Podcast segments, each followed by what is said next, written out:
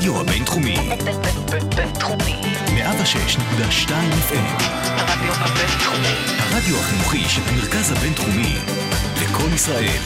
106.2 FM. השעה הבינתחומית. רצועת האקדמיה של הרדיו הבינתחומי.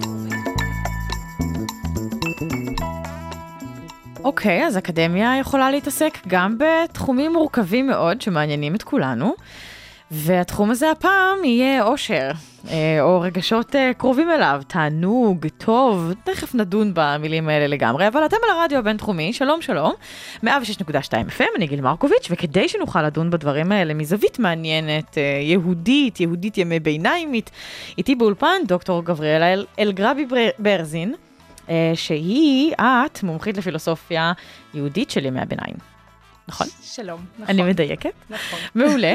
אז uh, טוב לי שאת פה, ואנחנו, uh, אני חיכיתי הרבה זמן למפגש בינינו, ואת uh, בהחלט uh, מגיעה עם uh, כיוון מיוחד, כי זה לא משהו שיש בו, נגיד, בית ספר ל, uh, לענייני uh, פילוסופיה, uh, וגם uh, פילוסופיה, נגיד, של ימי הביניים פה במרכז הבינתחומי, אלא זה קורס ככה שהוא... Uh, בהתחלה הוגדר ככללי, אחר כך אה, קמה כאן יחידה של, אה, שנקראת עמיות יהודית, אה, ולכן חשוב לי לגוון את הנושאים שמגיעים הנה. ואני מאוד שמחה שאת כאן. אז בשמחה. אז קודם כל, זה נורא מעניין אותי לדעת איך הגעת בכלל אה, לחקור את הנושא הזה, ושאלה נוספת זה, האם כשהבנת שזה מה שאת רוצה אה, לחקור, האם הבנת שאת צריכה להתעסק באקדמיה ולהישאר באקדמיה? כי אני לא יודעת מה עושים עם זה בשוק אחר, אה, בשוק עבודה אחר. אז תספרי לי קצת על הרגע הזה שבו קיבלת את ההחלטה. טוב, האמת היא שהתעניינתי בפילוסופיה. כן, באופן כללי. באופן כללי, זה גם, הייתי בצבא בקורס קצינות, והייתה תקופה קשה מאוד מבחינת אה, דתיים וחילונים. נשרפו אה, אוטובוסים בירושלים וכולי, ובמסגרת הקורס אה, אנחנו קצת חקרנו את הנושא של דת ומדינה, ועברנו בין, בין כל מיני קבוצות, או נגיד נציגים של זרמים בתוך היהדות והמחשבה היהודית. והמקום שאני לא ממש זוכרת בדיוק את התוכן, אבל לפחות אני זוכרת שהתרשמתי מהרציונליות ומהניתוח אה, שהיה נטול רגשות. כן. אה, היה ב... אצל פרופסור, אה, אני חושבת, שמואל שקולניקוב, שהוא לימד פילוסופיה יוונית באוניברסיטה העברית. Mm-hmm. אגב, ישבנו בחדר של אה, לאה גולדברג. ואני זוכרת שיצאתי משם, אחרי ששמענו כל כך הרבה קבוצות ונציגים, סוף סוף מישהו מנתח את העניין ככה בצורה שקולה, ברורה. יש לו הנחות, דברים... אה, אה, הוא מסיק מסקנות כן. לוגיות. ויצאתי משם עם תחושה שאני חייבת ללמוד פילוסופיה. לא למדתי את זה בתיכון, היום אני יודעת שיש תיכונים שקצת אה, נכון, מכניסים שמלמדים, אליהם. נכון. זהו, ככה, בלי שום השכלה בנושא, היה ברור לי שזה התחום. בשלב מסוים, כשנכנסתי כבר אה, לאוניברסיטה, גם הבנתי שאם אני כבר מבררת כל מיני דברים שקשורים לתחום של מחשבה, הבנתי שבעצם יש לי חור גדול בהשכלה בכל מה שקשור ליהדות. ובעצם Mm. אני לא מכירה אפילו את הדף של התלמוד, איך שהוא נראה. כן. אז אמרתי, טוב, אז אני אעשה את זה בשילוב עם מחשבת ישראל. אה, וואו, כלומר, לא לקחת איזה קורס בחירה אחד, ממש לא, עשית לא, לא, את זה עשיתי את זה דו-חוגי. בשילוב, כן, דו-חוגי. וכאשר אה, במחשבת ישראל, אז יש כמובן גם מבוא להגות היהודית של ימי הביניים. ואני מוכרחה להגיד, אה, בשיעור הראשון, כשראיתי את הטקסטים, חשבתי לעצמי, אלוהים אדירים, זה בטוח לא בשבילי. לאן הכנסתי את כן, עצמי? בדיוק. ואחר כך להכיר את התפיסה הרציונלית של הרמב"ם, שהיא פש... נראה לגמרי אה, לא ייאמן. ו... אה, אבל יכול להיות שזה גם קשור לאישיות שלי, כי כך גם אמרתי כשפגשתי את בעלי בפעם הראשונה. אז... אה, אבל זהו, אבל מאז אה, בעצם ביחד למדתי גם אה, פילוסופיה יוונית, שבעצם היא בסיס לפילוסופיה יהודית של ימי הביניים, וגם במהלך הלימודים בפילוסופיה למדתי על שפינוזה. ושפינוזה למדנו, אחת העבודה שאני קיבלתי לעשות לסוף הסמסטר הייתה על מושג העושר אצל שפינוזה. שקשור בנצחיות הנפש קצת? קשור בנצחיות הנפש. אבל הבנתי שאם אני באמת יכולה לחקור בשפינוזה, זה יהיה בחוג למחשבת ישראל. ואז את, את, את התואר השני כבר עשיתי במחשבת ישראל. אז מחשבת ישראל, אבל- מתעסקים גם בשפינוזה? גם אפשר, כן, אבל אני מוכרחה להגיד שבמקרה שלי, אה, אפשר היה לראות ששפינוזה יונק מהרמב"ם. אז אני פשוט אה, הם עברת. אה, התחלתי קצת לראות את המקורות, עבדתי על הרמב"ם, אבל בעצם אף פעם לא הגעתי לשפינוזה ממש, מעבר למה שלמדתי בחוג לפילוסופיה. בסדר, אבל הוא עורר אצלך את כן, כן, העניין. את שאלת העושר, שהיא בעצם, אה, זו השפעה שיש, שאפשר לראות אצל שפינוזה, השפעה של הרמב"ם, וגם באמצעות ההשפעה של הרמב"ם, השפעה של הוגים מוסלמים, אבל נדבר על זה. כן, אנחנו תכף אה, נצלול לשם. ואת ה-PhD שלך אה, את כותבת בעצם בהרווארד. נכון, כתבת. נכון. כתבת בהרווארד. נכון. אוקיי, מעניין. כן, זה, נשמע לי קשוח שלהרווארד יש בכלל אה, תחום כזה כן, שנקרא, איך זה נקרא? זה נקרא בשפות ותרבויות המזרח התיכון? נכון, המזרח הקרוב. מזרח ושם הקרוב. יש אה, לימודי אסלאם, לימודים על פרס, על פרסית, כולל כל השפות של המזרח התיכון, אה, וגם מרכז ל... ללימודי יהדות, אבל אה, שם באמת יש איזושהי גמישות מאוד גדולה ועידוד לעשות ככה משהו כמה שאפשר רב-תחומי, וכל מה שקשור לאסלאם, להגות אסלאמית, די השתלב בעניין שהיה לי בפילוסופיה יהודית של ימי הביניים, אז אה, הרבה שעות של ערבית כדי לקרוא את הטקסטים שמהם בעצם מושפעים ההוגים שלנו, כן. ו... יש וגם לומר, אגב, ההגות יהודית, גם את הפילוסופיה האסלאמית כן. וכולי. יש לומר, אגב, לא ערבית אה, מהניב שאנחנו, שמדברים היום, נכון? אה, כן, לא ערבית עתיקה. מדוברת, ערבית קלאסית היא נקראת. אוקיי. אפילו אה, לא ערבית, הערבית הספרותית כן, שמשתמשים עכשיו, בה היום. ערבית ספרותית היא ערבית מודרנית בעצם. כן. וערבית קלאסית היא, היא בעצם הערבית שבה כתובים הכתבים שנכתבו בימי הביניים, כן. הקוראן, ושבה כתבו הפילוסופים המוסלמים. ש... אז אה, נכון, יש לנו תרגומים גם, תרגומים של ימי הביניים, אבל אין כמו לגעת בטקסט נכון. המקורי, ולראות בדיוק את המונחים, ומה הכוונה מאחורי המונחים. אז זה ממש מקביל אה, לאנשים שנאמר עוסקים בפילוסופיה וקוראים ולומדים לקרוא לטינית או לומדים נכון. לקרוא יוונית עתיקה, נכון. כדי להתעסק נכון. בתחומים האלה ולקרוא את המקור? נכון, נכון, וואו, אוקיי, מעניין. ואת קוראת גם לטינית. כן. את יודעת המון שפות באופן כללי, לא? תראי, חלק, אה, למשל, אה, אני יודעת שבארץ זה קצת נשמע כמעט מוגזם, אבל בהרווארד אה, יש דרישות שנוספות ללימודים שאתה צריך לעשות לתואר שלך. כן. חלק מזה זה שפות. אז במחלקה ש... שאת הזכרת, שם איפשהו עוד, מ... עוד מהמאה ה-19 נשארו הדרישות. אז צריך לדעת גם גרמנית. אז את יודעת גם לא, גרמנית? לא לדבר, אבל למשל לתרגם. זאת אומרת, צריך, המבחן הוא כזה שאתה צריך לשקף ידע. אה, אתה צריך לתרגם? מגרמנית לאנגלית, או. טקסט אקדמי. אה, קשה. קשה בדרך כלל, קנטיאני אולי? גם, גם. ו, ואתה צריך אה, לשקף ידע בדקדוק ובתחביר של שתי השפות. וואו. אז את יכולה להבין שהייתה תקופה שהיה לי מורה פרטי גם באנגלית וגם בגרמנית. לא מספיק שמשלמים כן. אה, 60 אלף כן, דולר. לא, ל- אבל אני לא שילמתי, אני קיבלתי מלגה. יש. גם ללימודים, גם מלגה חודשית, היה מזל. טוב, אבל את כן מוצאת שימוש ב- בשפות תראי, שלך או ב-reading skills האלה? בתחומים של אה, פילוסופיה יהודית של ימי הבית, יש הרבה טקסט, יש הרבה חו- כן. מחקר שנכתב בגרמנית. אה, היום זה יותר עוזר לקרוא הערות שוליים, כן. ומדי פעם יש טקסטים, יש אפילו איזשהו טקסט של אבן סינה שהוא תורגם, אה, אה, שעוסקים בו כל מיני חוקרים גרמנים וכולי, אז זה תמיד טוב אה, אה, לדעת, לדעת. זאת אומרת, צריך עדיין מילון, אני לא אתיימר. כן. אבל בהחלט אה, איך לגשת למשפט, זה, זה קשה, זה סיפור קשה ללמוד גרמנית, בעיקר כשהדבר היחיד שידעתי להגיד זה אולי מילה אחת ביידיש שבמקרה שמעתי באיזה שכן פעם. שלב חוויה. שטונדה. אבל גם צרפתית היה צריך, דרך אגב. וואו. טוב, אבל צרפתית זה כן, אותה שתי שפות צרפתית אה, שמיות, של אז היום אה, גם. ערבית, ולמזלי קצת ידעתי עברית. אז... יואו, איזה טירוף. קשוח, קשוח בהרווארד שם. כן, אבל תשמעי, זה לא סתם אוניברסיטה טובה. בוודאי, בוודאי. על זה אני לא אה, מערערת. אה, אוקיי, אז, אה, אז בעצם את, אה, את מתמחה אה, בפילוסופיה יהודית של ימי הביניים, שזה אומר, אה, ככה, תעשי לי איזה אקספוזיציה. אה, תקופה, שנים, מי כותב בעיקר. כן, אפשר גם להגיד פילוסופיה ערבית. אז בעצם אנחנו, אה, נגיד, מהמאה, הפילוסופים, נתחיל ככה, הפילוסופים ערבים שממש עסקו בפילוסופיה ממש, אה, ש, שבדרך כלל אנחנו מוצאים אותם כמקורות גם להוגים יהודים של ימי הביניים. אוקיי. אז אה, נגיד יהיה אבו נאצר אלפרבי מהמם. ואבו עלי אבן סינה, כן. שהם אה, בעצם, מה שהם עשו, הם פירשו, הרחיבו, הוסיפו אה, את הפילוסופיה של אריסטו. כן. ושל אה, פילוסופיה נאופלטונית, אבל לא משנה, לא ניכנס לכל ה...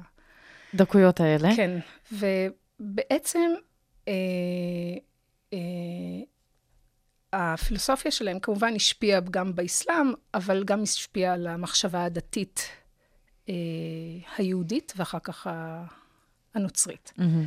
אז נגיד, יש לנו, כולם בימי הביניים, כל ה... בתקופה לפחות אה, עד המאה ה-12, עד סוף המאה ה-12, כמעט עד אמצע המאה ה-12, אפשר לומר, היהודים שיושבים בספרד הם נתונים תחת אה, אה, אסלאם, כן. ו...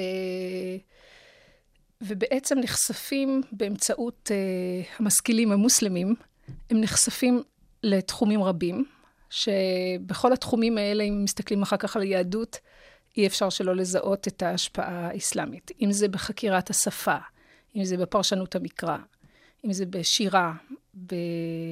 אה, בפילוסופיה, במדעים שונים. והרמב"ם, שהוא גם משכיל, מת- אה, טוב, גם גאון, וגם משכיל בתחומים הכלליים האלה, למד אה, את הנושאים האלה.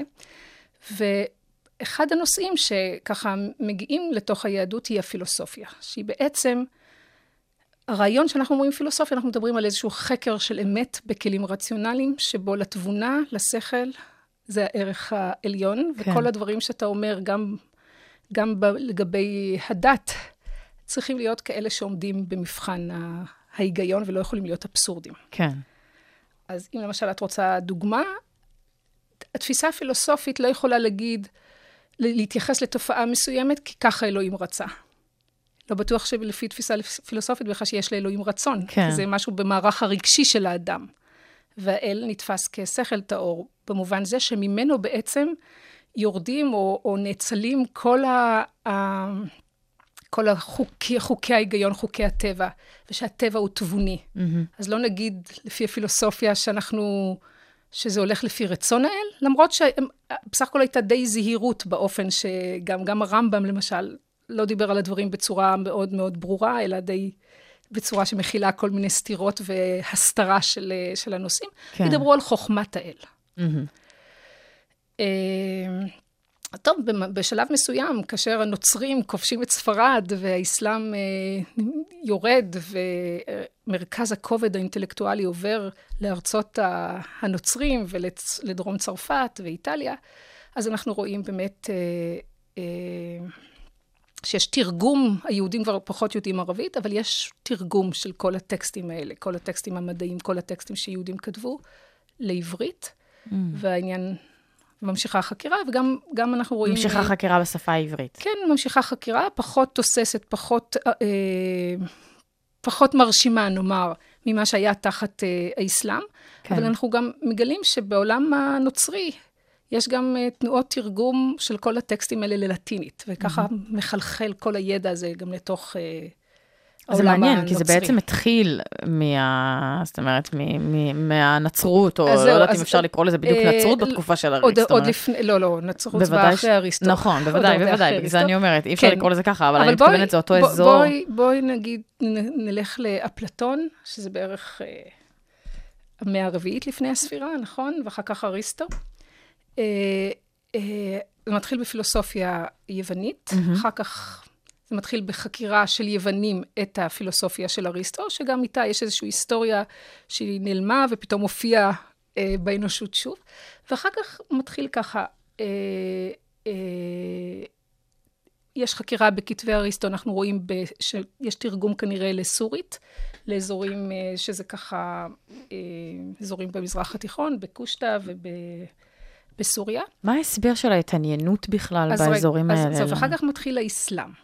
שהאסלאם, אחד הדברים המדהימים שהוא עשה, חוץ מלכבוש את אה, רוב העולם וככה בכוח החרב, אבל יש, יש איזשהו עניין של האסלאם ושל האנשים, אה, איזושהי שכבה שיש לה פנאי ושהיא משכילה והיא מתעניינת.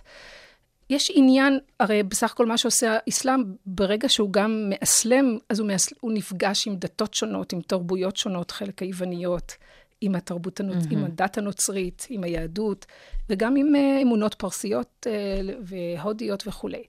אז כדי להוכיח שהוא לא, הרי אחת הטענות הייתה שהוא עושה כל דבר בחרב, בעצם לעמוד נגד הטענה הזאת. כן, לסתור אותה. כן, הוא מפתח, הוא, יש גם דיונים תיאולוגיים סביב הנושאים האלה, אבל המפגש הזה עם תרבויות ועם דתות מחייב את האסלאם אה, גם לבדוק את הדת שלו על רקע הדברים האלה. עכשיו, אנחנו רואים שכל המדעים, ב... המדעים הרי, כל המדע, כל הידע האנושי, היה מבוסס על הידע היווני. כן. שעבר כל מיני תרגומים. בעצם, אה, לא יודעת מה, צריכים אנשי מדע, צריכים ארכיטקטים, צריכים אה, אנשי פקידות, כדי, לה, כדי לחזק את הציוויליזציה המוסלמית הזו ש, שקמה. ואנחנו רואים שפתאום יש מפעל ש, אה, של תרגום של כל הטקסטים האלה. כן. עכשיו, תרגום הזה בעצם, בהתחלה היו נוצרים שדיברו ערבית, שיכלו לעשות את המעברים, ולאט לאט גם היו ערבים ש... עסקו ב, בתרגום הזה. Mm, okay. אז אוקיי. פשוט מפעל ענק של תרגום שהוא ב, בתמיכה של השליטים המוסלמים, של תרגום של כל המידע הזה וכל הידע הזה. זאת אומרת, הייתה הערכה מאוד גדולה אה, לידע הזה, ואחר כך גם אנחנו רואים שבתוך האסלאמים, האסלאם קמים יותר ויותר אה, אנשים שמוסיפים לידע הזה ומרחיבים אותו. כן. אוקיי, okay, טוב, אנחנו uh, נשמע שירים מתוך מבחר uh, שבחרת, או שבחרנו ביחד, איך שאת רוצה לקרוא לזה. אז אנחנו, את רוצה, את רוצה להגיד לי מה את רוצה להתחיל מתוך הדברים? אולי Englishman? סטינג? טוב, אם כבר דיברנו על הרווארד, אז uh, דווקא זה שיר מתאים במובן הזה. כן, בתקופה. אני אומר לך, כן, ככה הכרתי את השיר. יש משהו מדהים, ב, כמובן בהרווארד, בארצות הברית, אין מה להגיד. אבל גם יש משהו מאוד מפתיע, כמה שאתה מגיע מישראל ואתה חושב שאתה מכיר משהו על התרבות האמריקאית, הרי כל הזמן זה בחדשות והסרטים ועולם התרבותי. כן. ויש משהו מאוד אה, שונה, פתאום יש לך תחושות שאתה בכל זאת קצת זר. ומה ש, שנחמד בשיר שאנחנו הולכים לשמוע, לשמוע שפה מדובר באדם שהוא מר, באנגליה. כן, לא מרגיש, כזה רחוק כן, הוא. לא כזה רחוק. ובכל זאת הוא מרגיש מאוד זר בניו יורק. כן. אז uh, ככה היה מאוד מעודד. השיר, השיר בתקופה כן. הזאת. אז הנה סטינג עם Englishman in New York.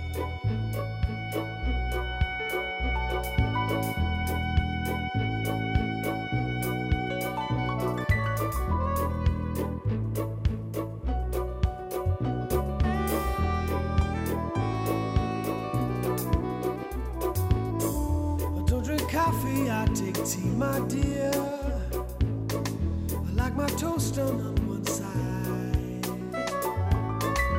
You can hear it in my accent when I talk. I'm an Englishman in New York. You see me walking down Fifth Avenue,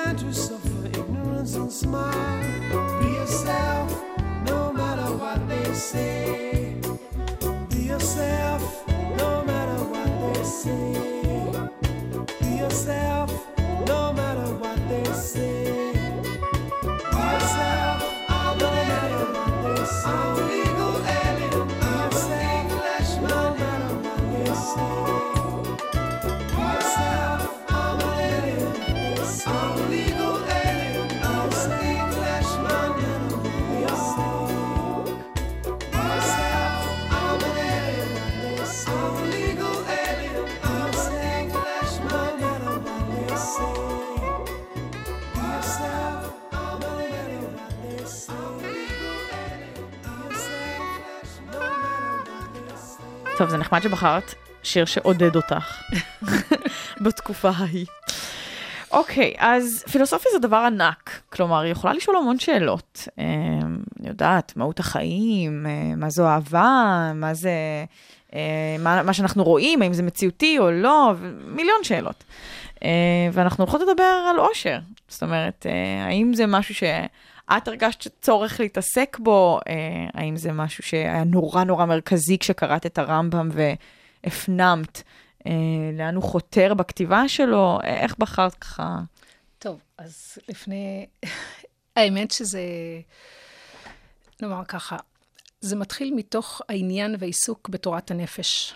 כן, אוקיי. והנושא של העושר זה קשור בתפיסה הזו שאנחנו מדברים עליה בימי הביניים, זה קשור ב, ב, בתכלית של, של הנפש בעצם האנושית. והתכלית, ה- כמה שזה מצחיק לשמוע, אבל התכלית של הנפש האנושית היא בעצם השגת התכלית האחרונה, שהיא מזוהה עם העושר. אוקיי. עכשיו, העושר הוא, זה לא... וזה לפי הרמב"ם, או שזה הרבה הוגים יהודים אה, מסכימים על ההנחה הזאת שזה, שצריך אוקיי, אז להגיע לתכל, להשגת התכלית האחרונה? אמ, הנושא הזה של תכלית אחרונה הוא קיים, הוא אצל הרמב"ם במיוחד. אפשר לומר שבדרך אה, יהיו כל מיני, אה, בדרך, זאת אומרת, או בין הוגים שונים, יהיו כל מיני ניואנסים של הדעה הזאת, אבל כשאנחנו מדברים, אני בכוונה מדברת על מה שאומר הרמב"ם, או ההוגים המוסלמים שמהם הוא... שואב? כן, אולי נגיד בסוגריים, הנושא הזה שהוא שואב הוא כמובן מושפע, כי אי אפשר לקרוא, אי אפשר היה לקרוא את כתבי אריסטו כפי שהם, בלי הפרשנות שניתנה להם אה, על ידי ההוגים המוסלמים. מהמם.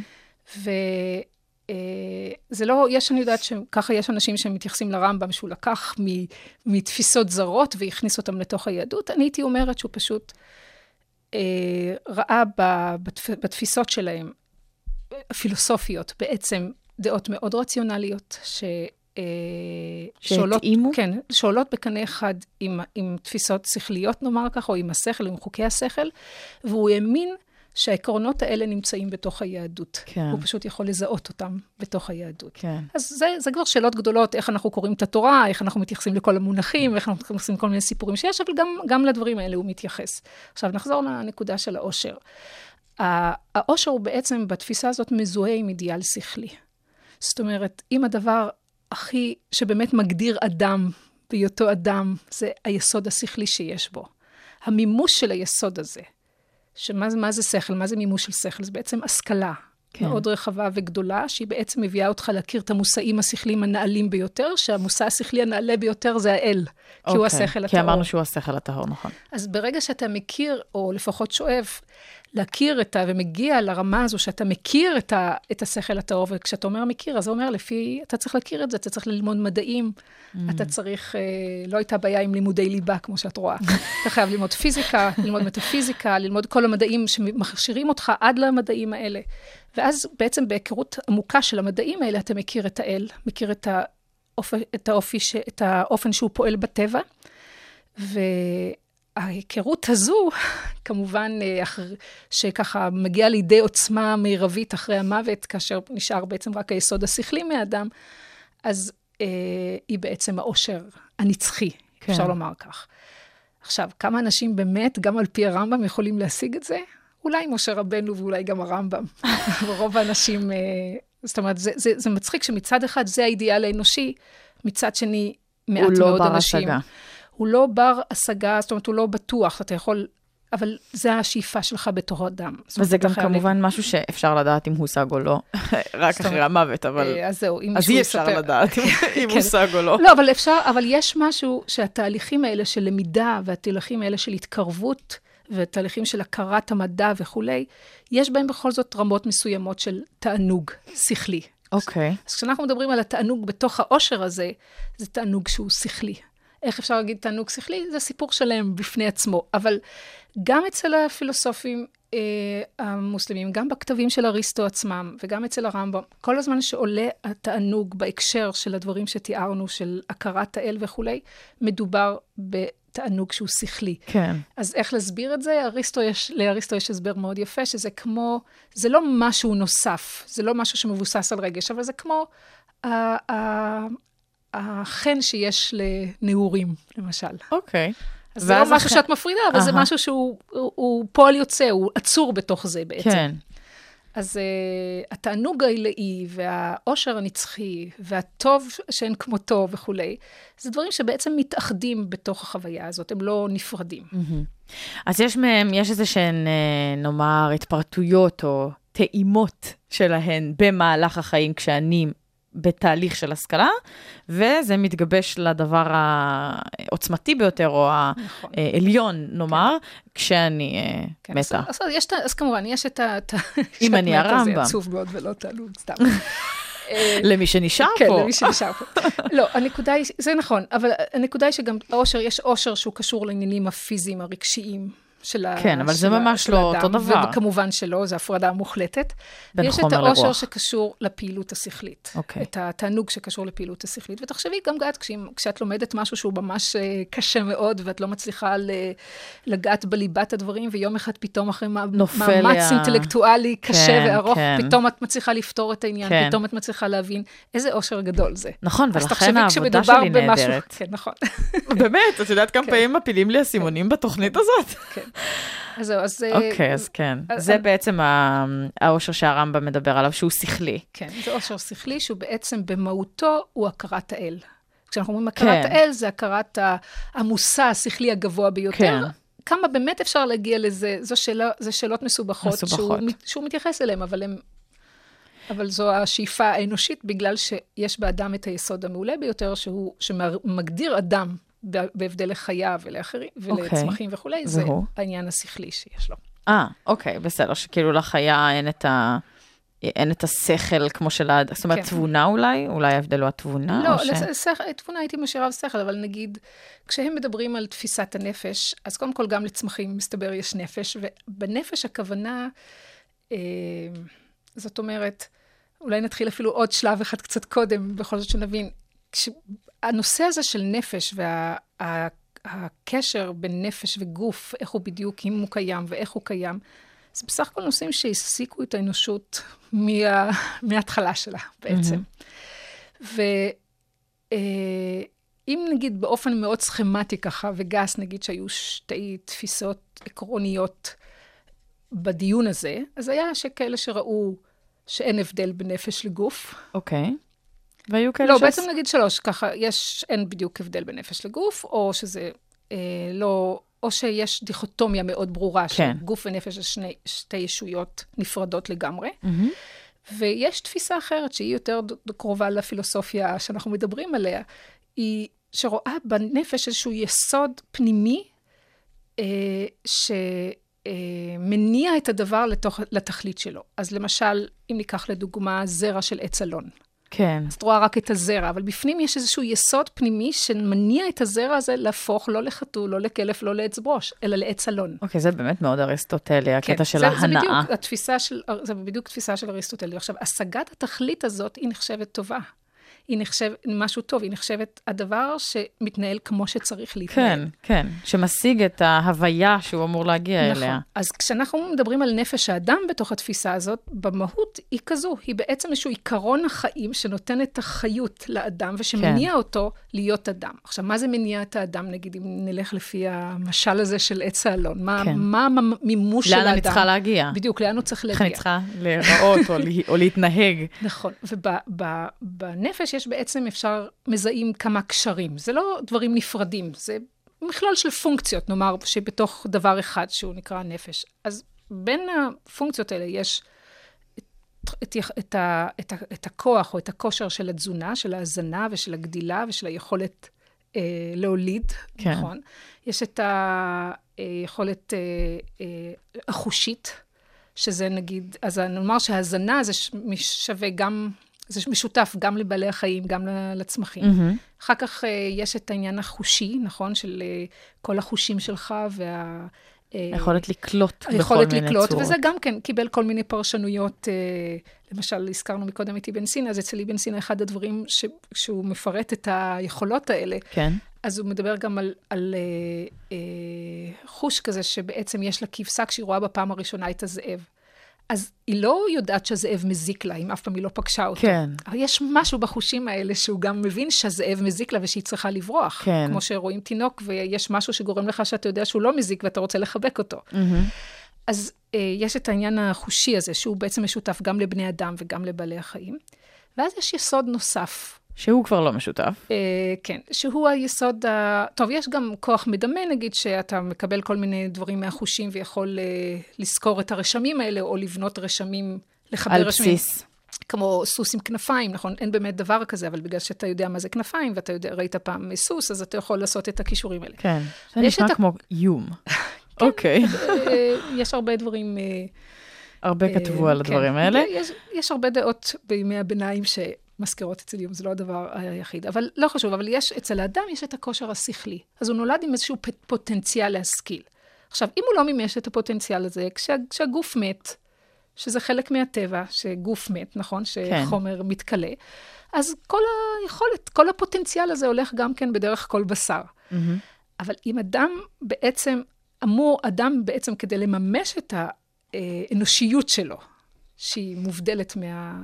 הוא צריך לממש את העניין השכלי. והמימוש כן. של אינסטר זה לא, אה, יופי, יש שכל, זה חשוב מאוד ואני אדע, אלא זה באמת בא בלימוד כן. מאוד מעמיק. מתמטיקה, גיאומטריה, אסטרונומיה. יש הנושא הזה של מה לומדים, באיזה סדר לומדים, זה גם uh, סוגיה מאוד uh, גדולה ומפותחת. Uh, uh, בהגות היהודית. בהגות של ימי הביניים, נאמר את זה. כך. כמובן. אוקיי. אנחנו שנייה לעשות הפסקה. הרדיו הבינתחומי, בינתחומי. 106.2 FM, הרדיו בבינתחומי. הרדיו החינוכי של המרכז הבינתחומי זה קול ישראל. 106.2 FM. השעה הבינתחומית, רצועת האקדמיה של הרדיו הבינתחומי. אז אנחנו נשמע עוד שיר, ואחר כך נחזור ונדבר כבר ממש על המושג של העושר, אחרי שהבנו את הבסיס אולי כדי uh, להיכנס לסוגיה הזאת. אז הפעם זה לפויו מורט של uh, איב מונטו. Um, יש משהו עם ה... משהו על צרפתית אולי, uh, או, או שסתם ככה זה שיר שאת נורא אוהבת, או שיש לך גם איזה רומן עם, עם השפה. תראי, יש משהו ב... בצרפתיות שהוא נמצא ברקע שלי, לא ממש צרפתי, אבל מצפון אפריקה, שנאמר ככה, החלקים האלה של השירה היוצאת מן הכלל הצרפתית אה, הזו, השונסונים הצרפתים, כן. אה, חדר זה דברים אלייך. שקצת אה, חדרו ונספגו מההורים שלי, אבל נגיד, זה הדבר הטוב ביותר של הכיבוש הצרפתי. ו... אבל יש כאן עוד משהו, את uh, רואה את הזמר הזה, ועכשיו אפשר לראות גם ביוטיוב, uh, כן. שהוא אפילו ב, בשלבים קצת יותר בוגרים ושר, יש כל כך הרבה צ'ארם וכל כך הרבה נכון. יופי, שכמעט לא ניתן לחיקוי. כן. אז הנה הוא כבר ברקע, כן. Les מדקלם. feuilles mortes se ramassent à la pelle, tu vois, je n'ai pas oublié. Les feuilles mortes se ramassent à la pelle, les souvenirs et les regrets aussi.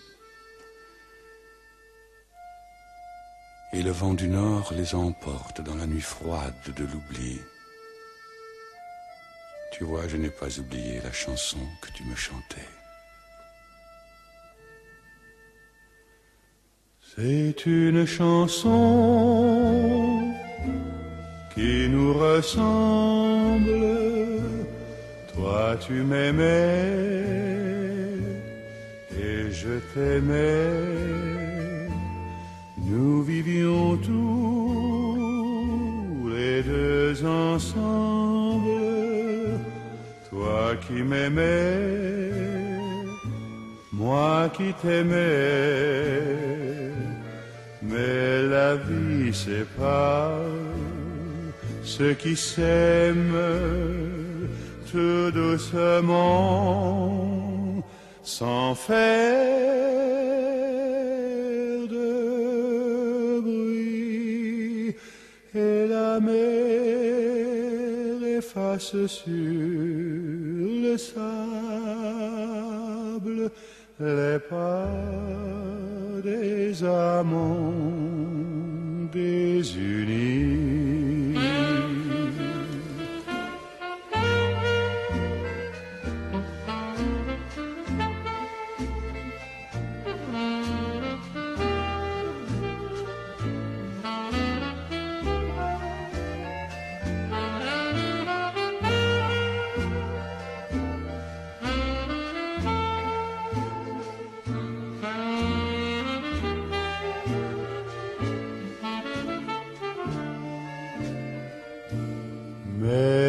Vie sépare ceux qui s'aiment tout doucement, sans faire de bruit, et la mer efface sur le sable les pas des amants. בחרת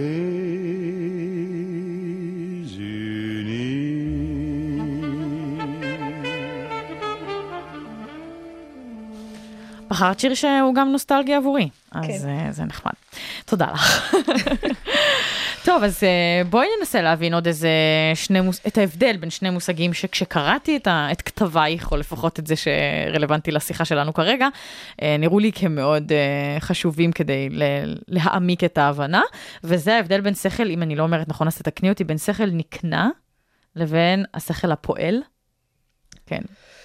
אה, הנה הנחה. כן, זו הנחה, הנה הנחה. כי באמת, זה קצת קשה לדבר על המושגים האלה קצת בלי הרקע שאתה היית מצפה, אני אנסה אבל איכשהו בכל זאת. הנקודה, הנקודה היא כזו, בעצם, אה, חוץ מהעובדה של הנפש ומה שיש ב... ב אם התכלית היא הכרת האל, אז באיזשהו מקום, הנקודת המפגש הזו בין האל ל- לאדם, כן. היא מתחייבת מה, מהתכלית הזו של הנפש. Okay. עכשיו, אוקיי. איך אדם שהוא, יש בו בסך הכל פוטנציאל, ו, ובסך, שהוא, ויש הרבה דברים פיזיים ורגשיים, איך הוא אמור, באיזה אופן באמת הוא יכיר ויפגוש את ה... כי כשאנחנו אומרים הכרת האל, כשתהליך כזה באמת מצליח, אז המונחים שהם מדברים עליהם, גם בערבית וגם בעברית וגם אחר כך בלטינית, הם מונחים שהם מקבילים למונח העברי דבקות, שממש דבקים. אהה. בעצם לא נשאר הבדל בין, בין השכל ו, ומושא ההשכלה שלו. אוקיי. אז איך דבר כזה, שאדם שהוא יצור הרבה יותר נחות מהאל, איך הוא בכלל... אה, יגיע לזה? יגיע לזה. אה, וגם מצד שני, הנוס, המונחים האלה שהזכרת עולים גם איך בעצם נוצר כל עולם החומר. כן. שאם אנחנו מתחילים נגיד מהאל ומחוקי הטבע נאצלים ממנו. אהה.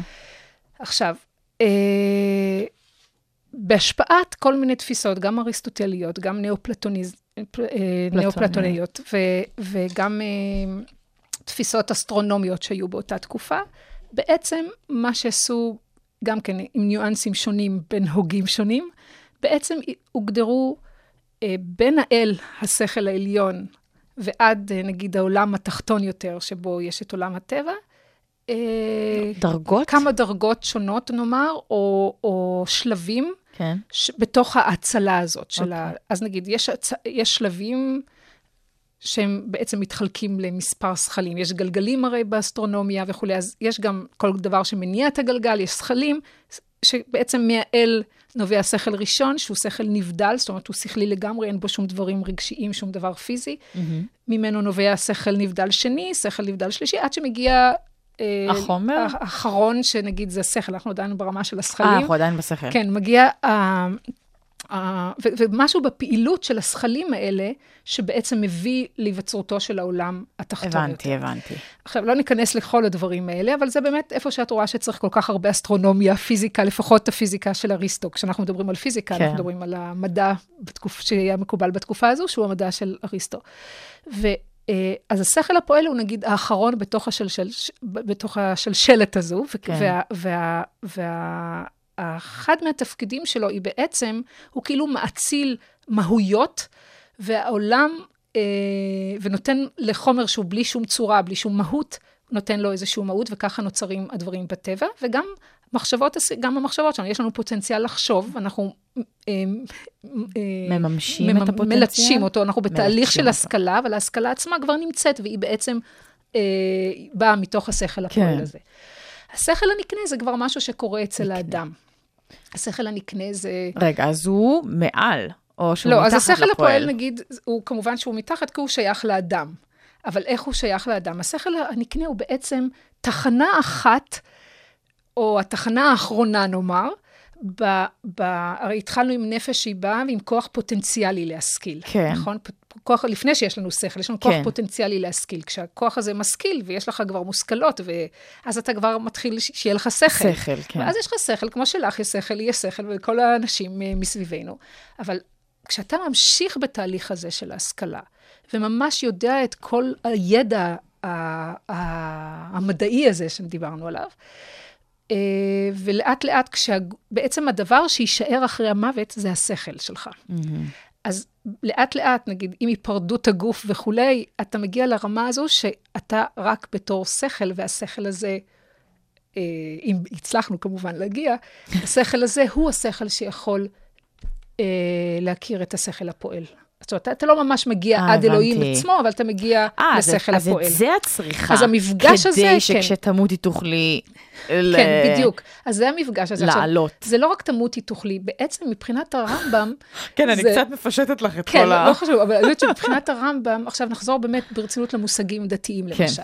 שגם נבין איפה הרמב"ם בעצם הרחיק לכת כל כך, שלא סתם ולא בכדי היו קבוצות של יהודים וזרמים מסוימים שהתנגדו לו מאוד. זנחו את התיאוריה לא רק והתנגדו. זנחו, התנגדו מאוד, הביאו לשריפת ספריו, וכמו שיהודים יודעים לעשות את זה. אוקיי. אה, לא, לא, כן. זה, זה פרק מאוד לא חביב אה, במאה ה-13. כן. אבל שהוא גם כן בא מזה מתוך איזשהו חשד גדול בפילוסופיה, והתפיסה הזאת היא שרק מעטים זוכים ל... ל... למפגש הזה עם האל, והאל בעצם השכלי הזה, אז איך הוא בדיוק הוציא את עם ישראל ממצרים, ומה זה בדיוק אצבע אלוהים, וכל השאלות האלה בעצם הופכות את האל, הפילוסופי הוא בעצם אל מאוד לא נגיש. מהמם. אז זה לא באמת השתלב בתוך uh, התפיסות uh, הדתיות הרגילות. Uh, כן. Uh, אז uh, uh, um, הנקודה הזאת היא איפה שבאמת הקיום השכלי הזה, שהוא בלי גוף, אבל שהוא קיום שכלי ברמה של השכלה מופשטת וטהורה, מהמם. זה בעצם מה ההסבר של הרמב"ם לעולם הבא, אוקיי? בתוך מבינה. כל זה נשאלת השאלה מה הדעה שלו לגבי תחיית המתים. הרי אנחנו מבינים שתחיית מתים זה כאילו שלב קצת בעייתי בתוך כל הסיפור הזה. שלב מבאס, זה נשמע כאילו אנחנו אה, יורדים או- למ- יורדים בדיוק. אבל, אבל בשביל זה הרמב"ם נחשד אה, קשות בתור מישהו שלא האמין בתחיית המתים. עכשיו, איך, יכול, אפשר, איך אפשר לא להאמין בתחיית המתים. שזה, שזה אחד מעקרונות היהדות. כן. בקיצור, הס, הס, עכשיו, איך תחיית המתים מסתדר, מסתדרת עם רציונליות? זו גם שאלה. כן. אז בקיצור, אה, אלה, אלה בדיוק ה... סוגיות הרבה ה- פעמים המהלכים הפילוסופיים, או הדרך הזו של הנפש, ושל החשיבות הזו של השכל בתוך הקיום האנושי, בתוך הקיום הדתי, זה אה, לא תמיד יסתדר עם תפיסות דתיות אחרות. כן. ומה שמדהים גם לראות בתור uh, מרצה בנושא לסטודנטים שלא כל כך, לא, ש, שאנחנו, גם הסטודנטים שהם רחוקים מעניינים דתיים לגמרי, יש להם דוגמות דתיות, והם מתקשים מאוד לעכל שיש מישהו שיטיל ספק, אפילו כמו הרמב"ם, למשל, ברעיון של תחיית המתים. כן. כל התפיסה של ביאת המשיח היא אחרת. כל ה, כל ה, ברגע שאתה שם את השכל כ, כ, כעליון, ושכל העולם פועל לפי עיקרים שכליים, הרבה מהתפיסות הדתיות, הרבה מסיפורי התנ"ך, מקבלים פן אחר והסבר אחר. כן, אני חייבת לציין, חייבת, אני מרגישה צורך לציין שכשקראתי את המאמר הזה, אה, שנקרא עושר, תענוג וטוב, בהגותם של הרמב"ם, ורבי חסדאי קרסקס, כן. יש, אני אומרת, נכון? אז uh, באמת הרגשתי שזה מפתיע אותי מה, מהבחינה הזאת, ש... היום כשמנסים לדבר אפילו או עם אנשים דתיים או לקרוא אה, משהו קצת יותר, אה, קצת מאוחר יותר מהרמב"ם, באמת מוזכר בעיקר הרגש או הנפש כמשהו שהוא רגשי יותר מאשר השכל. אה, וזה, וזה מאוד סקרן אותי והפתיע אותי לגלות שזה, השכל הוא ה, אה, נגיד האלמנט או המרכיב החשוב ביותר אה, כדי להשיג את האל. זה הפתיע אותי. כדי כלומר, כי בעצם היום לממש מכירים את את זה. האידיאל הדתי. כן, אפילו. כן, לממש את האידיאל הדתי, כי היום, לפחות אני חושבת שהשיח הרווח הוא באמת יותר רגשי, או, או יותר בין, בין אדם לחברו מאשר, ואני לא יודעת עד כמה השכל, ואני לא יודעת אם הרמב"ם דיבר על זה, עד כמה השכל הוא אה, מרכיב באותם, אה, באותם יחסים של נגיד בין אדם לחברו, או ביכולת שלי להרגיש.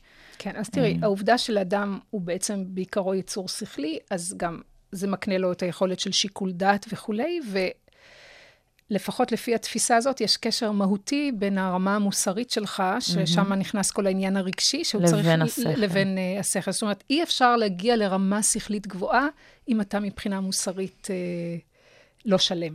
זאת אומרת, כן. זה שלב, uh, זה, זה, זה, אמצ- זה שלב של נגיד לפני, משני לעניין השכלי, אבל הוא הכרחי. זאת אומרת, אתה לא יכול, זאת אומרת, לא בטוח שאתה תשיג את העניין השכלי אם תהיה מוסרי מאוד, אבל לא תוכל כמובן להתקדם. זאת אומרת, שלא כמו בימינו, שאפשר לראות אנשים מאוד חכמים מבחינה מוסרית. לא אה, משהו. י- לא משהו, בדיוק. אבל אה, אה, זה נכון, זו תפיסה שכלית, והתפיסה הזאת היא בעצם, כמו שאמרנו, יוצרת אל שהוא לא נגיש מאוד, ולא בטוח כן. שאפשר להשיג אותו. הרמב"ם הכניס את המצוות של, אה, של הכרת האל, של הלימוד, של אה, אה, לימוד הפיזיקה והמטאפיזיקה, זה דברים שקשורים באמונה שלך. זאת אומרת, זה, זה דברים שפתאום יש גם, ער, מבחינת מצוות, ערך לנושא הזה של לימוד מדעים וכולי. כן. אפשר לומר, טוב, תמיד היו יסודות מיסטיים בתוך יהדות, אבל נגיד, כשכתבי הרמב"ם הגיעו לדרום צרפת ותורגמו לעברית, ו... והתחיל להיות, והתחילה גם להיות התנגדות, כי תמיד היה איזשהו מתח בין פילוסופיה לדת, שזה מתח שמוכר בכל הדתות המונותאיסטיות. כן. באמת על אה, רקע זה אפשר לומר, פרצה הקבלה במלוא העוז. כי מה עושה בעצם הקבלה? הקבלה, את כל הדברים הלא נגישים האלה מאוד מנגישה, ופתאום יש ייצוג לאלוהות בכל הדברים הקטנים והפרטיים. לדבר במושגים של רצון ורגש על האל, לייחס כאלה דברים מבחינת מהמם. הרמב"ם, זה כמעט עבודה זרה. כן. אבל אה, אה, מסתבר שזה לא, אה, כן. לא כזה פשוט. עכשיו, גם הרמב"ם לא בדיוק היה מעוניין ש... בהנגשה. ב, אה, לא, גם בהנגשת הרעיונות האלה כל כך נכון, הוא לציבור. לא היה מעוניין. מתוך חשש שלא תיווצר אנרכיה, לא מתוך חש... מאיז- חש... מאיזושהי פרשנויות דאגה, יתר נכון, אולי. דאגה לתקינות ה... החברתית, כן. הדתית. אז אה, אה, גם, גם כשלמשל, יש אה, שמואל אבן תיבון, אחד המתרגמים וגם ההוגים שפעלו אה, בדרום צרפת, והוא אה, רצ- הוא תרגם את הכתבים של הרמב"ם.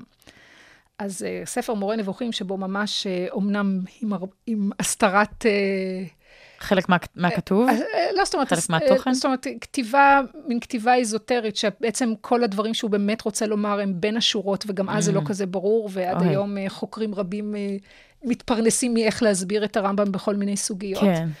אה, רצה לדון עם הרמב"ם באחד הדברים שהוא תרגם. זה, אה, ואז הוא מבקש אה, מהרמב"ם אה, להגיע למצרים. הרמב"ם בביוגרפיה שלו היה בשלב אחרי ספרד, דרך פז שבמרוקו, הוא הגיע גם למצרים. ובעצם שם אה, בילה את אה, מרבית חייו. ו, אה, והוא בעצם לא מעוניין לקבל אפשר, הוא, והוא כותב אה, מין איגרת תשובה לשמואל אבן תיבון, שתכף נקריא אותה, שהיא, שבעצם מראה קצת, יש בה משהו מאוד חביב מבחינה חברתית, סוציאלית, שמראה את אורח החיים של הרמב"ם במצרים. כן. מצד שני, אפשר להבין אותה בעצם שהוא לא מעוניין שאבן תיבון יבוא לדון איתו, ולדון איתו, לדון איתו כן. בזה, כי הוא לא ממש רוצה לומר בדיוק איך להבין את הדברים האלה. אוקיי, זאת מקריאה? זה, זה נושאים, זה נושא שהרבה פעמים מדמים אותו כמו דבש אה, על הלשון, זאת אומרת, צריך להיות במידה אה, מאוד נכונה, כי אם זה יותר מדי, אפשר להקים מה- מהדבש. כן, כן. או, או שזה כמו איזשהו סתרים של היהדות, שבעצם לא אמורים לפרסם את כל המידע הפילוסופי הזה לכולם. כן. זאת אומרת, אין בדיוק שקיפות מטאפיזית. האדם הפשוט שיש לו מספיק אה, מאמץ אה, אישי ואנושי לק- לס- לק- לקדם, ל- לתקן את מידותיו, אה, להיות אה, נאמן ב, ב, ליהדות וכולי, אבל אם אין לו את היכולת השכלית הזו, לא היינו רוצים שהוא יפרוק עול. ו... כן, עם. כל הידע הזה. כן. אז אה, אה, הרמב"ם במצרים, יש איגרת מאוד נחמדה שקצת נקרא ככה כמה דברים, אה, שהם פשוט מתאר את החיים שלו במצרים, וזה מאוד... אה, הוא אומר ככה, אני שוכן במצרים, והמלך עומד בקהירה. ובין שני המקומות, שני תחומי שבת. ולי על המלך מנהג כבד מאוד. אי אפשר לי מבלתי ראותו בכל יום בתחילת היום.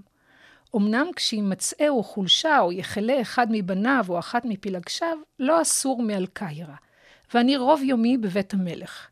ואי אפשר לי גם כן מבלתי ביקר שר המלך בכל יום, ואי אפשר לי גם כן מפקיד אחד או שני פקידים יחלו, ואני צריך להתעסק ברפואתם. כללו של דבר, כל יום אני עולה אליה על קיירה בהשכמה, וכשלא יהיה שם מכשול ולא יתחדש שם שום חידוש, אשוב למצרים, זאת אומרת למקום שהוא גר בו, אחר חצי היום על כל פנים. לא אגיע, ואני מתרעב ואמצא האכסדראות, כולן מלאות גויים, בהם חשוב ובלתי חשוב, ושופטים ושוטרים ערב רב ידעו את עת שובי. ארד מעל הבהמה וארחץ ידיי, ואצא אליהם לפייסם, להמתין אותי עד שאוכל לאכול אכילת ארעי, ואם מעת לעת, ואצא לרפותם ולכתוב להם. לא יסור הנכנס והיוצא פעמיים עד הלילה, ולפעמים באמונת התורה עד סוף שתי שעות מן הלילה. ואספר להם, ואני שוכב פרקדן מרוב העייפות. וייכנס הלילה, ואני בתכלית החולשה, לא אוכל לדבר. סוף דבר, לא יוכל אחד מישראל לדבר לי או להתחבר בי זולת יום השבת. אז יבואו כולם אחר התפילה, הנהיג הציבור במה שיעשה כל השבוע, ויקראו קריאה חלושה עד הצהריים, וילכו לדרכם, וישובו קצתם, ויקראו שנית עד תפילת המעריב. בקיצור, אל תבוא, אין לי זמן. ואת זה היה צריך להבין בין השורות, כן, אה? כן. אז uh, זה באמת uh, שאלה. למשל, הזכרנו את העניין של תחיית המתים, אז באמת uh, הרמב"ם מואשם. סביב הנושא הזה, ואז הוא גם כותב איגרת תחיית המתים. אבל גם באיגרת, כשקוראים אותה באמת לעומק, הוא חשוב לו להראות שהוא כן מאמין בעקרונות היהדות וכולי וכולי, כן. אבל גם כשמסתכלים מבחינה מהותית, הוא לא באמת מרחיב מה המשמעות והאם כמה זה חשוב וכולי. כן. אז אה, אה, לא שאני אומרת שהוא כן האמין או לא האמין, אבל כשקוראים את הטקסטים, יש שאלות סביב הנושאים האלה. אה, מעניין. אנחנו, uh, לצערי, עוד מעט נצטרך לסיים, ולכן אני רוצה לשאול אותך את השאלות הפחות פילוסופיות לגבי מה קורה כשאת מעבירה את התכנים האלה. Uh, קודם כל, מעניין אותי לדעת אם את מלמדת את זה בעוד מקומות, והאם בקונטקסט זהה של קורס כללי, או האם בקונטקסט של לימודים uh, של פילוסופיה יהודית uh, בימי אז תראי, הביניים. יש הבדל גדול מאוד. כן. ללמד מישהו שלומד לימודים כלליים, ומישהו שמתמחה בעניין. אה, אז את מלמדת גם מתמחים באוניברסיטה אה, העברית אולי? לא, לא, לא השנה הזו, אבל למשל באוניברסיטה העברית לימדתי קריאה במורה נבוכים, שזה אחד כן. הטקסטים היותר אה, מסובכים של הרמב"ם, ובאמת פשוט עברנו פרק-פרק לקרוא, ואז אתה גם נעצר על הרעיונות, גם על מושגי יסוד, וגם קצת... לי מאוד חשוב כשאני מלמדת את הרמב"ם לגעת במקורות הערבים והיוונים של, שוב, כדי לדעת של הרמב"ם, כדי היה לדעת, הדבר למשל, סתם דוגמה, המילה, העושר, נכון? שזה בערבית, גם הרמב"ם כתב הרי זה סעדה. אז מה בדיוק הפר, הפירוש של המילה הזאת? איך הוא בדיוק, אז כן. למשל, זה מעניין לראות איך הערבים השתמשו בו, ומעניין לראות מה היה התרגום של המילה הערבית ליוונית של אה, אריסטו, כן. ואיך הוא משחק. אז זה מאוד, זה מאוד, לפעמים יש דברים שהם לא ברורים בדיוק מהתרגום שיש לנו של ימי הביניים של הרמב"ם. מה הכוונה בדיוק במשמעות הזאת? אתה צר- צר- צריך את היכולת לגשת למקורות ו- ולהכיר את ה... כן, אז זה כשאת אה, מלמדת אה, יודעי חן. אבל, אבל אה, לא, לא יודעת אם זה, גם, גם להם זה, די, זה לא פשוט, גם להם זה בוודאי. קשה. כשקוראים על הנבואה אצל הרמב"ם, אני תמיד מתחילה באיזשהו טקסט על הנבואה מאחד הפרקים של אלפרבי, כי אי אפשר לא לראות את ההשפעה ולאן הדברים אה, הולכים. אז זה, זה משהו אחר לגמרי, גם הדרישה היא אחרת, היא את ה... בוודאי. אה, מחייב את הסטודנטים להכיר את הדברים האלה, לפ- צריך לספק יותר כלים כדי להתמודד עם הטקסט. בלימודים כלליים זה קצת אתגר, אני מודה, לפחות uh, בהתחלה. עכשיו אני מאמינה שמצאנו את הדרך, לפחות אנחנו רואים שיש הרבה סטודנטים שמגיעים לקורס הזה, mm-hmm. על הרמב"ם. ואני אספר uh, קוריוז מצחיק סביב העניין הזה, שאני הרבה פעמים, שקרה באמת כאן במרכז הבינתחומי, ו...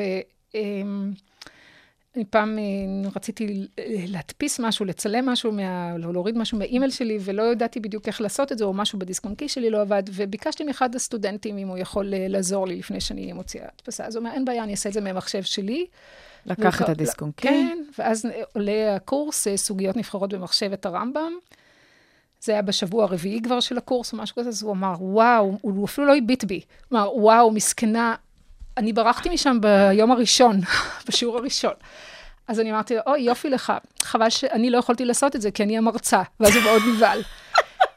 אבל יש משהו שבהתחלה יכול להיות מפחיד, כי אני גם מתחילה את הקורס ממוחמד, מהשאלות הדתיות ו- והתיאולוגיות שעלו באסלאם, והן אלה, ש- וחלק מהשאלות האלה שבעצם נמצאות במחשבה של ההוגים היהודים של ימי הביניים. כן. ו... אמ, אבל אני חושבת שבמשך הזמן אני לא נכנסת לכל עובי הקורה, אנחנו נוגעים בנושאים אה, שמעניינים. כמו שאת אמרת קודם, כשאנחנו מדברים על עניינים דתיים היום, אנחנו לא ממש רואים רציונליות, נכון? כן. אז בעצם המטרה היא להראות איך אפשר לדון בנושאים דתיים מנקודת מבט רציונלית. הנקודה היא שהיו כאלה הוגים חשובים מאוד, כמו הרמב"ם, שזו הייתה התפיסה שלו. מהמם. אה, זה גם אה, נותן לך אפשרות לחשוב על, יש למשל בכל הנושא של הנפש, אנחנו גם דנים בנושא האתי, המוסרי וכולי, אז קצת ככה, אנשים חושבים קצת אה, על הערכים שלהם, כן. על המחשבות שלהם, על, הת- על האופן, שהנ... על דפוסי הנפש שלהם, דפוסי ההתנהגות שלהם. אז זה מאוד מעניין, זה פותח את הראש, ואני חושבת שאפילו הצלחתי פה ושם אה, להכניס בדיחה אה, שמתקשרת, ולפעמים אפילו הם צוחקים, אז... אה, אז בכלל יש, כן. זה בא על סיפוקו. טוב, יפה מאוד, זו הייתה שעה שונה ומעניינת, ואני שמחה מאוד שהסכמת להגיע. אה, דוקטור גבריאלה אלג- אלגרבלי ברזין. נכון? יש. מצוין. טוב, מעולה. אז את uh, מומחית לפילוסופיה יהודית של ימי הביניים, מלמדת גם כאן דרך uh, היחידה לעמיות יהודית במרכז הבינתחומי. הרבה תודה לך, אנחנו נשמע שיר אחרון עמוק בטל, אנחנו נשמע את מה שנספיק ממנו, של מרינה מקסימיליאן בלומין, שוב שיר שבחרת וגם אני מאוד אוהבת. אתם על הרדיו הבינתחומי 106.2 FM. אני גיל מרקוביץ', ושתהיה המשך האזנה נעימה. להתראות.